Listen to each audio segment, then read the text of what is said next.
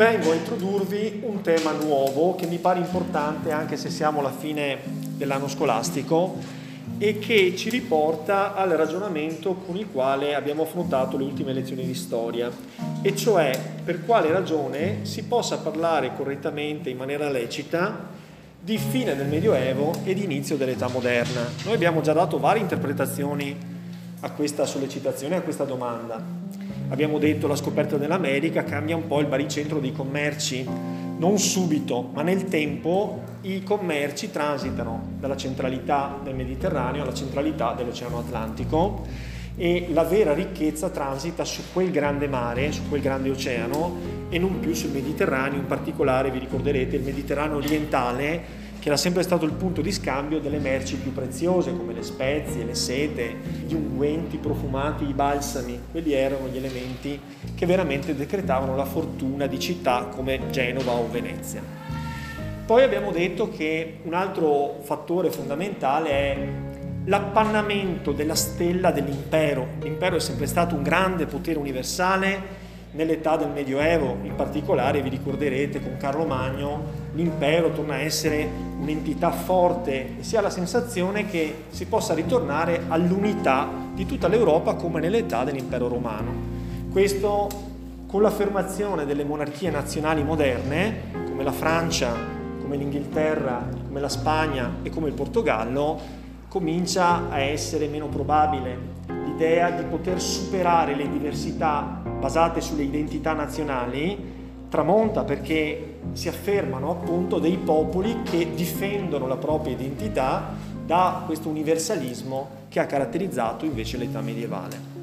Qual è il terzo elemento fondamentale che ci spinge a dire che il Medioevo finisce e finisce un'epoca che è durata ben dieci secoli? Pensateci, dal 476 d.C. al 1492. Il terzo elemento, che tutti quanti conosciamo perfettamente, è la fine dell'universalismo religioso, la rottura dell'identità cristiana.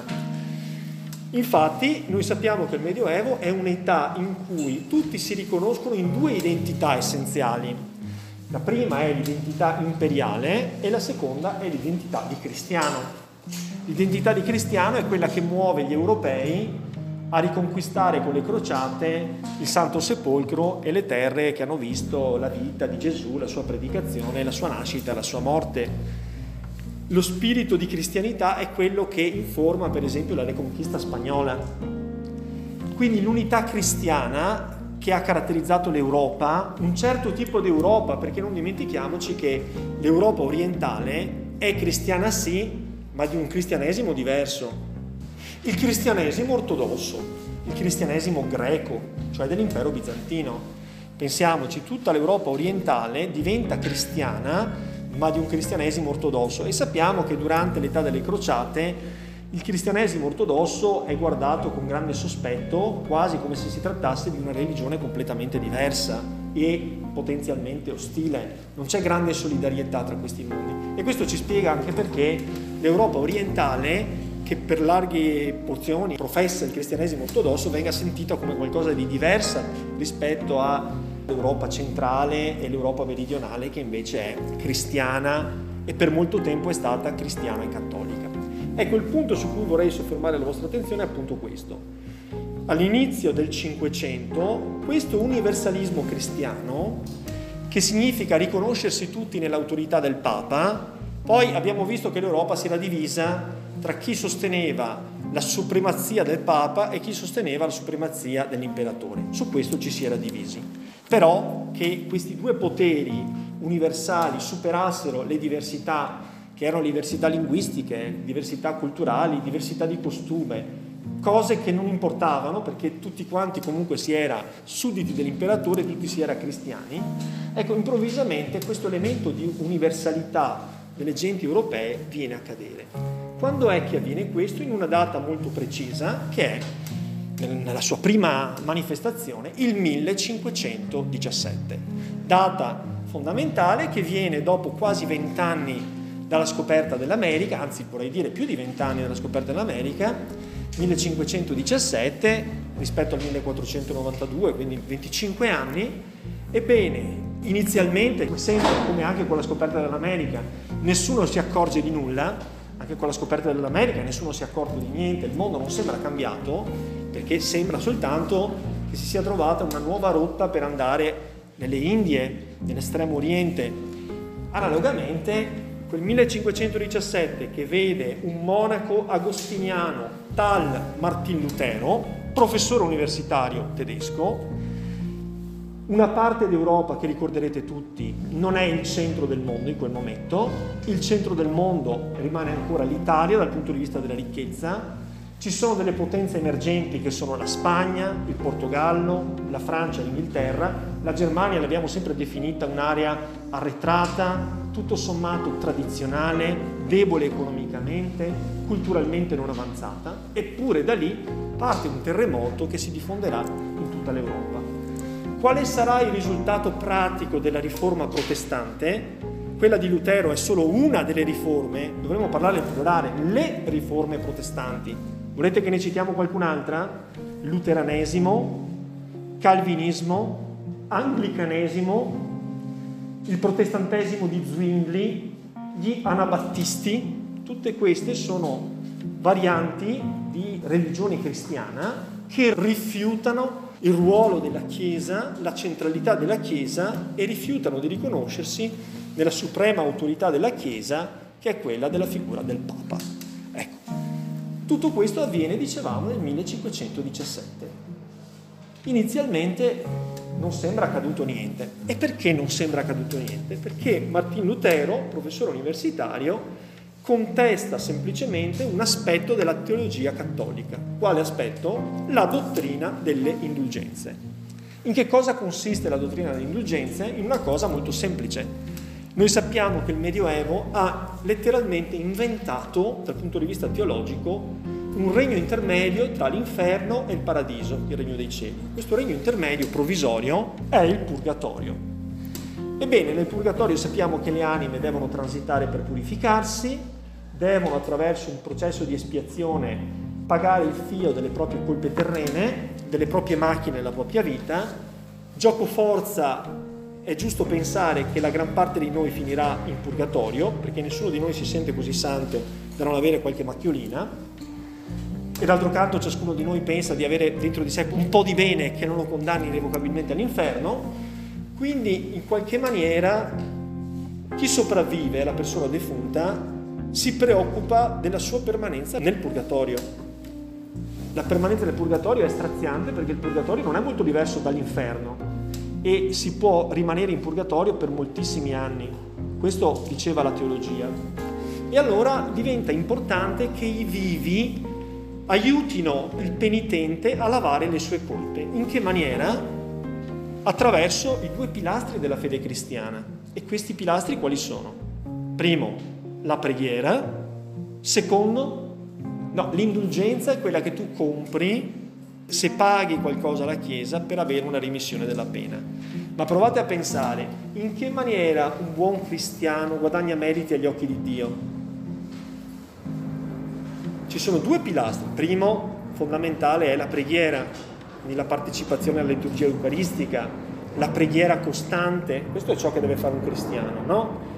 Diciamo, dedicare a Dio ogni momento della giornata, prima del pasto, prima di coricarsi. Ci sono le preghiere che scandiscono il tempo della vita, le preghiere del mattino, le cosiddette lodi, e poi prima di pranzo, e poi nel pomeriggio, e poi prima di dormire, il vespro, la compieta. La preghiera l'abbiamo capita, non penso che ci siano dubbi riguardo a questo. Il secondo pilastro del buon cristiano quale deve essere? Il buon cristiano è solo contemplativo, oppure c'è anche una dimensione del fare del cristiano. Aiutare gli altri, quindi la solidarietà, la carità, le opere buone sono un altro fondamento della vita religiosa cristiana. Ecco, la dottrina delle indulgenze si basa su questi principi che credo siano indiscutibili. Cioè quando una persona fa la carità ad un'altra, acquista un merito agli occhi di Dio. Ebbene, questo merito può essere dedicato dentro di noi alla persona defunta, al nostro padre che è venuto a mancare, al nostro fratello, ai nostri figli che magari sono morti. Questa è un'esperienza comune nel Medioevo, nel Cinquecento, e soltanto nel Novecento che insomma, la mortalità infantile si riduce in maniera drastica, è inevitabile che chi vive pensi alle persone che sono trapassate e che stanno in quel momento probabilmente spiando le proprie colpe in purgatorio, in un processo di purificazione che può essere lungo e doloroso. Il risultato qual è? Che pregando per quella persona, ricordandola nelle proprie preghiere, oppure facendo un'azione buona, caritatevole, generosa, solidale, pensando alla persona che è defunta, allora è come se quel merito che noi abbiamo acquistato andasse a lavare in parte la sporcizia del peccato di cui si è macchiata quella determinata persona. È chiaro il meccanismo dell'indulgenza? Ecco. Come funziona la degenerazione del concetto di indulgenza? Secondo voi esistono ancora le indulgenze? Cioè questo concetto per cui pregare per un defunto è importante per il destino del defunto? Esiste ancora oppure è superata dalla storia? Parliamo naturalmente per le persone religiose. Vi è mai capitato di dire una preghiera per un defunto o di dedicare un'azione buona a un defunto? Capita, addirittura viene istituzionalizzato. Quando è che viene ritualizzato nella messa? Alla fine si fanno delle preghiere anche per i morti. Nelle preghiere dei fedeli ci può essere qualcuno che dice preghiamo per i morti. E perché preghi a messa e non preghi per conto tuo? Ognuno separatamente potrebbe pregare per i propri defunti. Perché invece è meglio farlo collettivamente all'interno della liturgia eucaristica? Perché la vita cristiana è una vita comunitaria. Pregare tutti insieme e implorare il perdono per le anime dei penitenti e non soltanto per la tua, ma anche per quella degli altri, è coerente con la vita cristiana, che non è una vita individualistica, è una vita comunitaria per cui si vuole il bene di tutti, si vuole il bene del fratello, fratelli e sorelle, come diceva San Francesco nel Cantico delle Creature, va bene? Quindi ancora oggi ci sono dei momenti, le preghiere dei fedeli, e poi vi ricorderete, qualcuno ha mai fatto dire il nome del proprio defunto alla messa? Magari il giorno della scadenza annuale della morte di una persona si fa pronunciare il suo nome all'interno della liturgia. Perché lo si fa? Perché si chiede a tutta la comunità orante, cioè pregante, di ricordare il tuo morto. E Dio sa e Dio sente che quella persona lì viene ricordata con affetto e in nome dell'affetto e della preghiera dei vivi può in qualche maniera intervenire a lenire la penitenza che sta scontando il defunto. È chiaro? Allora, mi pare che su questo non ci sia niente di male e niente di degenerato. Dov'è che interviene la degenerazione della dottrina delle indulgenze? Quello di imporre un preziario il quale venga poi, come in una specie di menù, messo in corrispondenza con un determinato sconto di pena. Cerco di spiegarvi i passaggi intermedi che portano a questa sorta di degenerazione. Allora, i passaggi intermedi sono questi.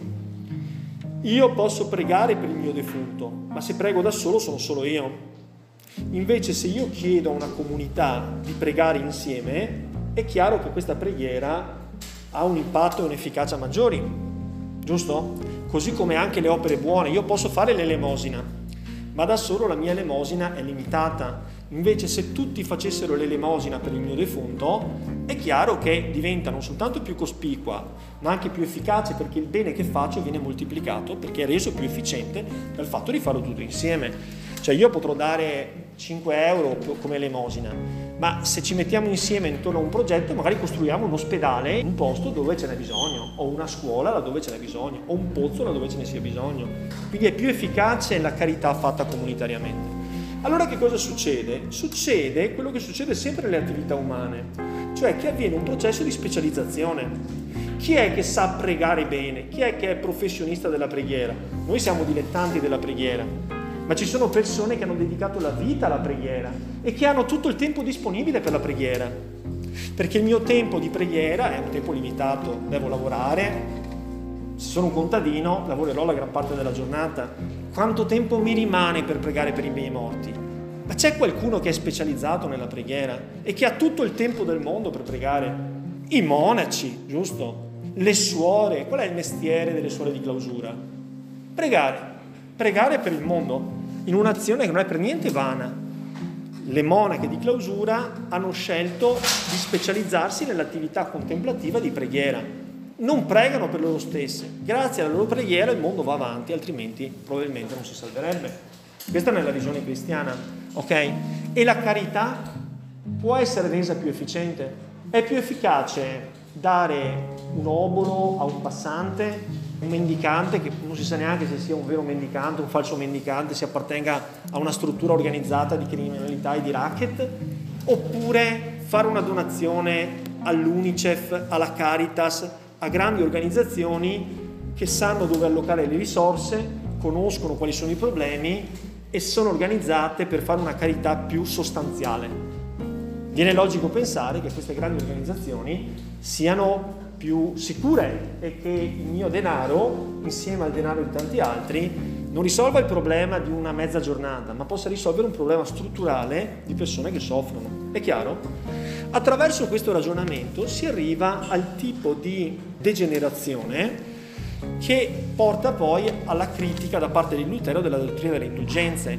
Cioè la Chiesa dice noi siamo la Chiesa e la Chiesa è una struttura che Gesù ha voluto, che Dio ha voluto, affinché la preghiera sia organizzata, corretta, precisa anche dal punto di vista teologico e efficace ed efficiente e analogamente la Chiesa nasce per assistere le comunità dei cristiani e appunto per fare in maniera che dove c'è bisogno ci sia un sostegno caritatevole.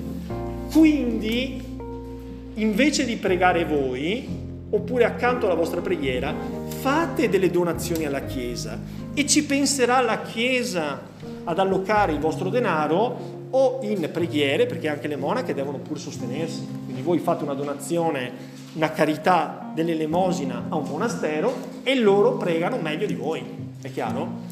Quando questo meccanismo determina una sorta di preziario, per cui si comincia a dire tuo padre era un peccatore, non preoccuparti, pagaci questo importo e tuo padre avrà un'abbreviazione della sua penitenza di 5 anni. Si, si, garantisce un automatismo, cioè ogni qualvolta il denaro tintinna nella cassetta, l'anima si avvicina di un passo al paradiso. Questo tipo di automatismo, capite, che diventa una forma di corruzione, soprattutto se si vede una chiesa magnificente che sta costruendo all'inizio del Cinquecento la Basilica del Vaticano, San Pietro, ecco, sta diventando una chiesa sontuosa, straordinaria, ricchissima.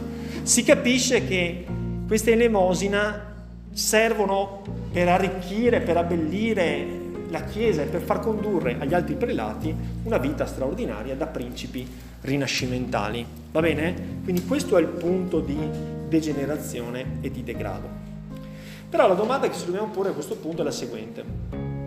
1517, ma era la prima volta che la Chiesa subiva delle contestazioni, che subiva delle critiche da parte del popolo cristiano, oppure la degenerazione della Chiesa in tanti suoi aspetti era già manifesta prima nei secoli precedenti e aveva dato luogo a forme di contestazione? Ci ricordiamo quello che è successo precedentemente?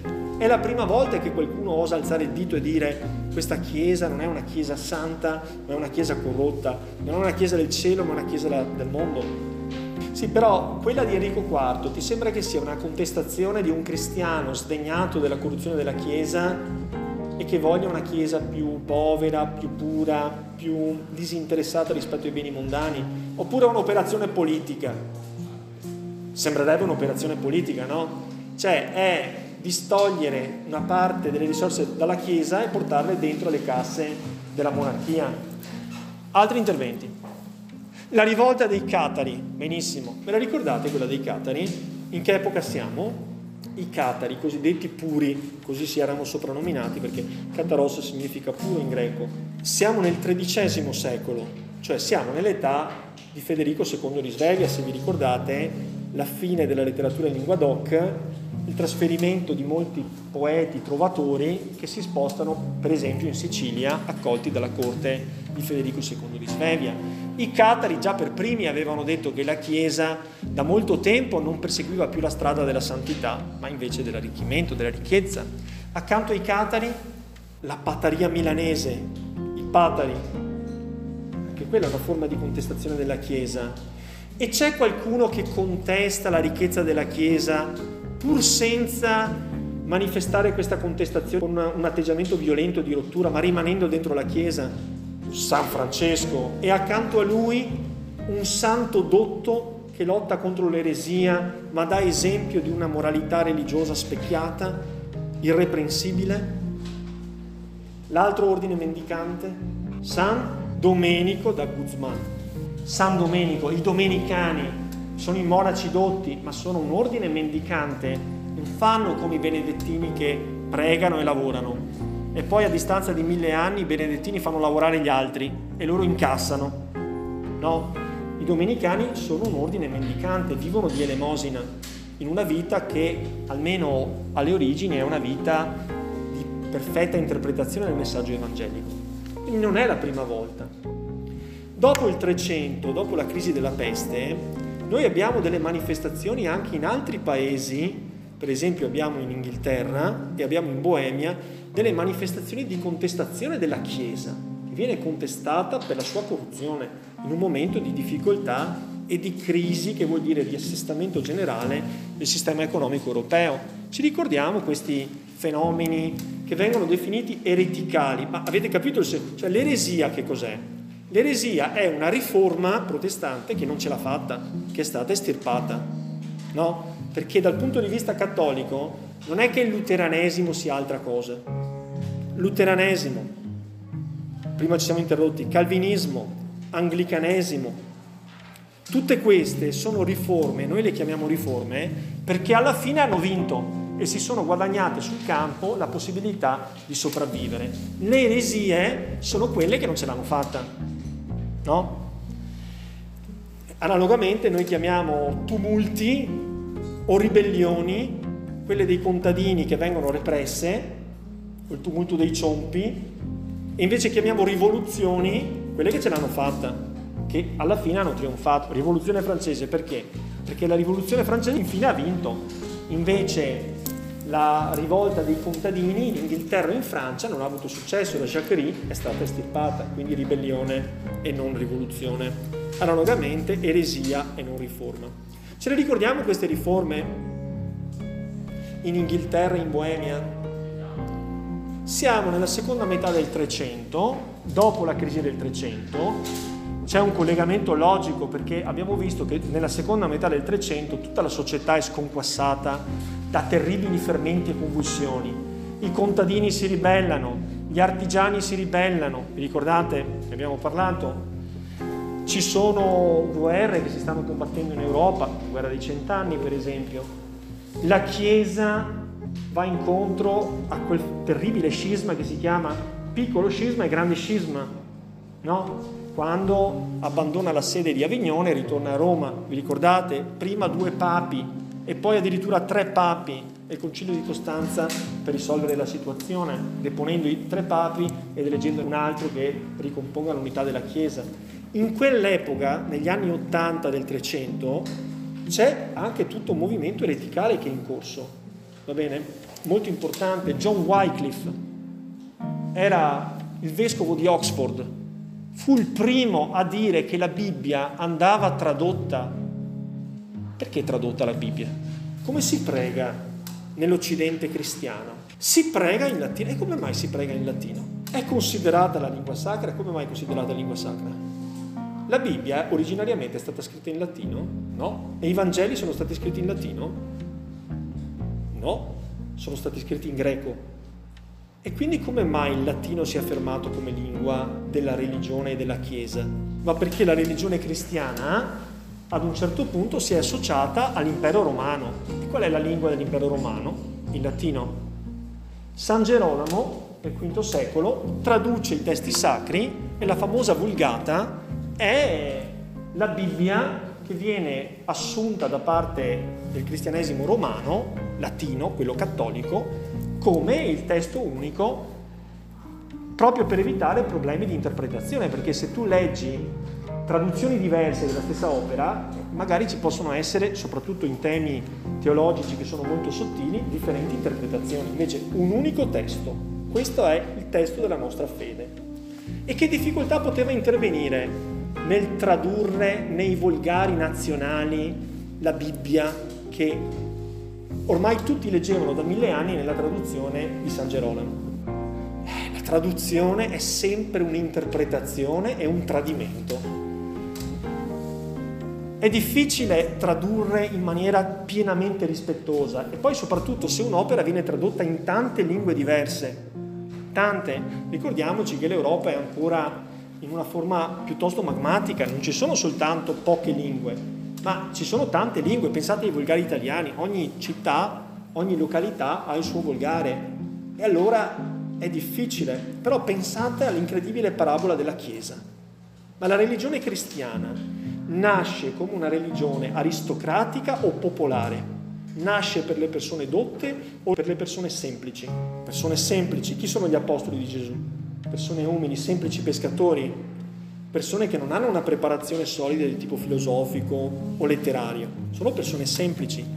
Pensate all'incredibile parabola del cristianesimo, religione delle persone semplici che hanno bisogno di gesti chiari e comprensibili alle quali bisogna parlare attraverso parabole e non attraverso sottigliezze teologiche, dopo mille anni il cristianesimo si è trasformata in una liturgia enigmatica e incomprensibile, nessuno capisce il latino, tutti pregano in una lingua che viene biascicata senza comprendere realmente il significato delle parole.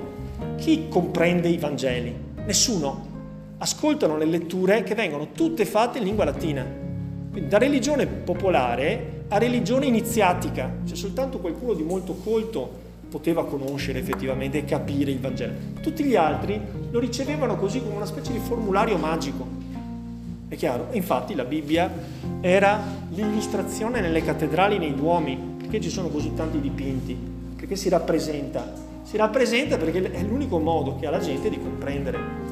Quindi nel 300, nella fine del 300, dall'Inghilterra la prima iniziativa, traduciamo la Bibbia in inglese. Il Papa non vuole, ebbene noi lo facciamo lo stesso, atto di disubbidienza nei confronti del Papa. E poi cominciamo a vivere in povertà. Prendiamo esempio Gesù e non la Chiesa, perché la Chiesa fa il contrario di quello che dice Gesù.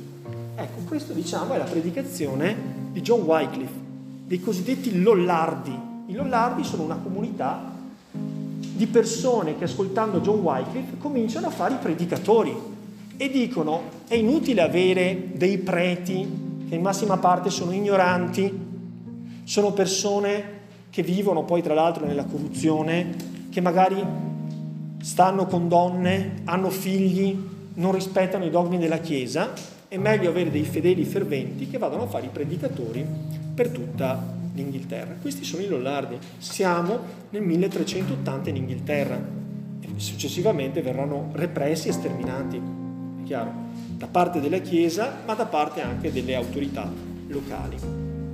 In Boemia abbiamo un altro fenomeno, si chiamano gli Ussiti, cioè i seguaci di Jan Hus.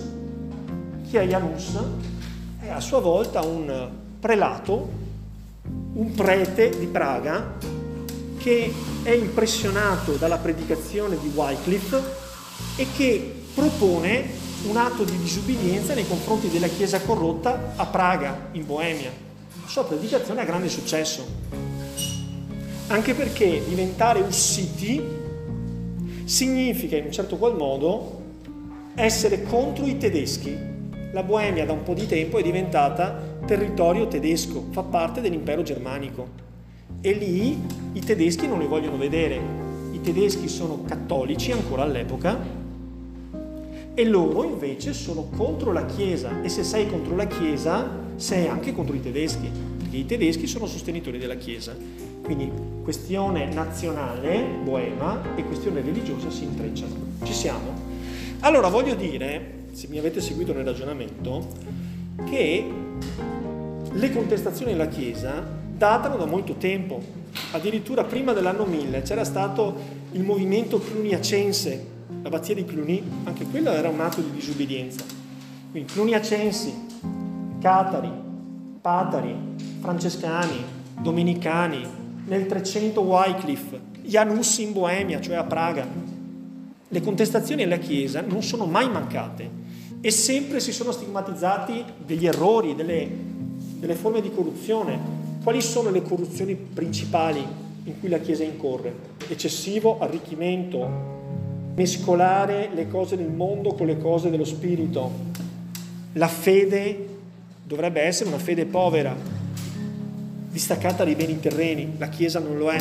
Il nicolaismo, detto anche concubinato, i preti si sposano, la Chiesa per troppo tempo ha tollerato qualcosa che dal punto di vista teorico non dovrebbe esistere.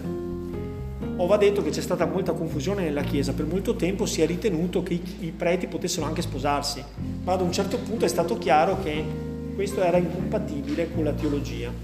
E allora però quanti preti c'erano che si sposavano e magari vivevano in una situazione di fatto non eh, riconosciuta, quindi avevano moglie e figli ma non si sposavano, quindi fuori dai sacramenti. Poi la simonia, cosa vuol dire essere simoniaci? Diciamo vendere ciò che è sacro. Simonia potrebbe anche essere, vuoi che io ti dia la soluzione dopo la tua confessione? Paga. Cioè ottenere la soluzione qualcosa che è sacro e che è dovuto in base al pentimento e eh, perché Dio la, la, la dà, eh, il sacerdote ne è un ministro, venderlo è qualcosa che ricade nella simonia. Simonia significa anche fare vescovo qualcuno perché ha pagato una somma, fare papa qualcun altro perché ha pagato un'altra somma più grande. Cioè vendere le cariche religiose significa mescolare il sacro con il profano. Va bene? Tutti questi elementi fanno sì che la Chiesa sia molto criticata. Sì?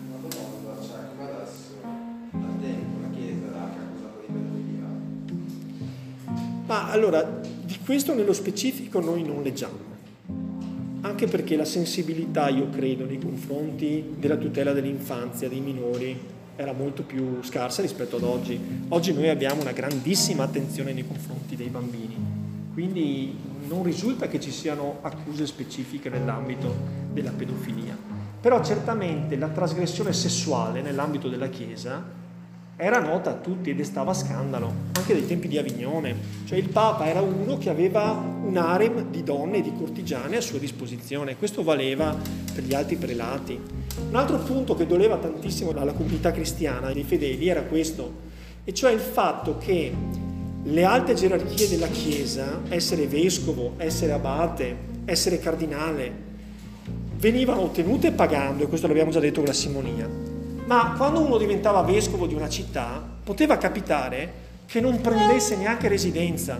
Tu sei il patriarca di Venezia, hai pagato la carica, l'hai pagata perché diventando patriarca incassi una certa rendita e hai un certo prestigio e potere, e non ti rechi mai a Venezia.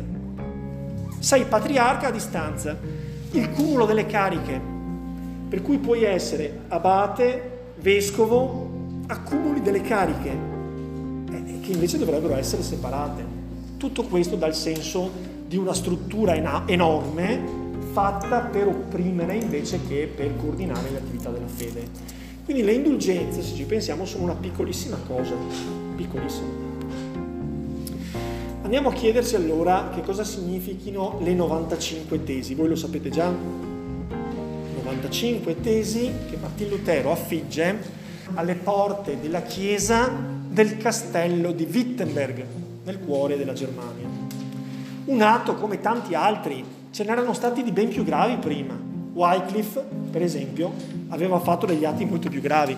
La Chiesa non se ne accorge neanche il primo atto di condanna di Lutero è del 1520, sono passati tre anni prima che a Roma qualcuno si accorgesse c'era qualcuno nella sperduta Germania, c'è un posto arretrato e lontano, separato dall'Italia come sappiamo benissimo, dall'epoca in cui gli imperatori si sono ritirati a nord, che qualcuno contesta la Chiesa. Eh, capirai, non è la prima volta, quante volte sono successe.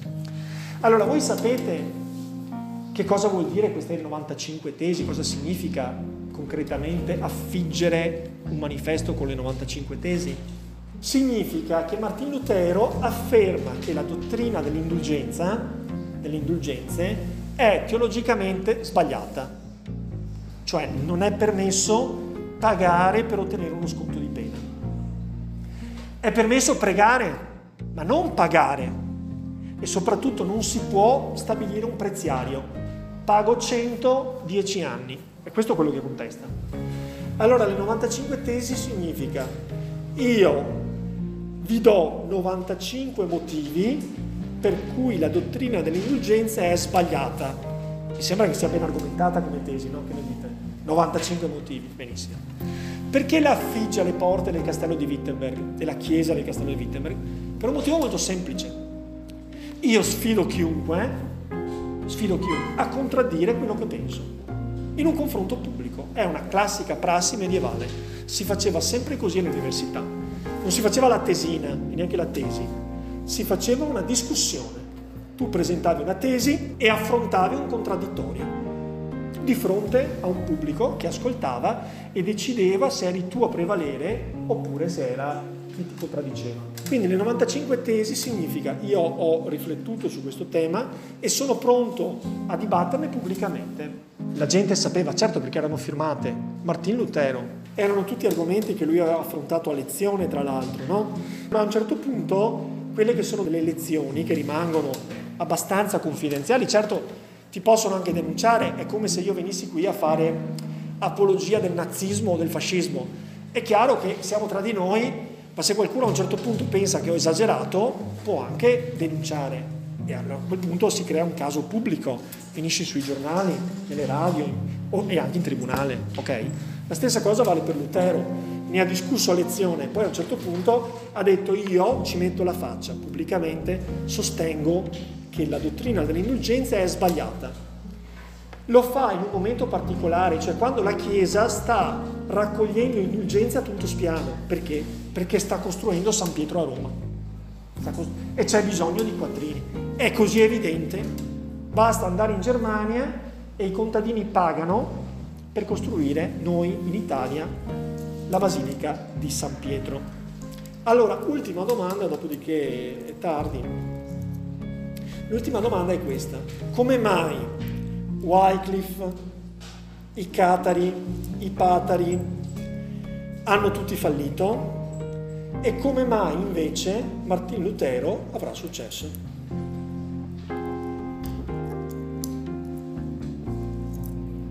È strano questo, no? Perché l'elemento è questo, cioè la rottura della cristianità avrebbe potuto avvenire anche molto tempo prima, però prima non avviene, adesso sì. I catari si sono ribellati alla Chiesa in un momento in cui la Chiesa aveva una più grande presa sulla cristianità latina. È vero, possiamo dimostrare questa affermazione? Cos'era in corso nel frattempo? Le crociate. Le crociate sono una manifestazione della forza della Chiesa, vero o no? Ecco. La stampa. La stampa è un fatto nuovo ed è una vera e propria rivoluzione. A metà del 400 una nuova tecnica Guarda caso anche questa è una tecnica che proviene addirittura dall'Oriente, già là si stampava. Noi abbiamo inventato i caratteri mobili. E diciamo che la prova noi l'abbiamo a posteriori, cioè i teologi che hanno parlato della riforma, che hanno contestato la Chiesa, hanno pubblicato, hanno inondato le città e le campagne di fogli di pubblicazione. Senza la stampa il contatto sarebbe stato molto più limitato. Nel 200 i libri circolavano poco, nel 500 molto di più, molto di più. Questa è una vera e propria rivoluzione, la stampa è capillare. Non usavano la violenza? Eh? No, no, il contrario, sono stati violenti anche loro e anche estremisti. Il protestantesimo non riesce ad affermarsi con i mazzi di rose, ma attraverso la violenza anche in forme estremistiche. I protestanti sotto certi aspetti sono più estremistici dei cattolici.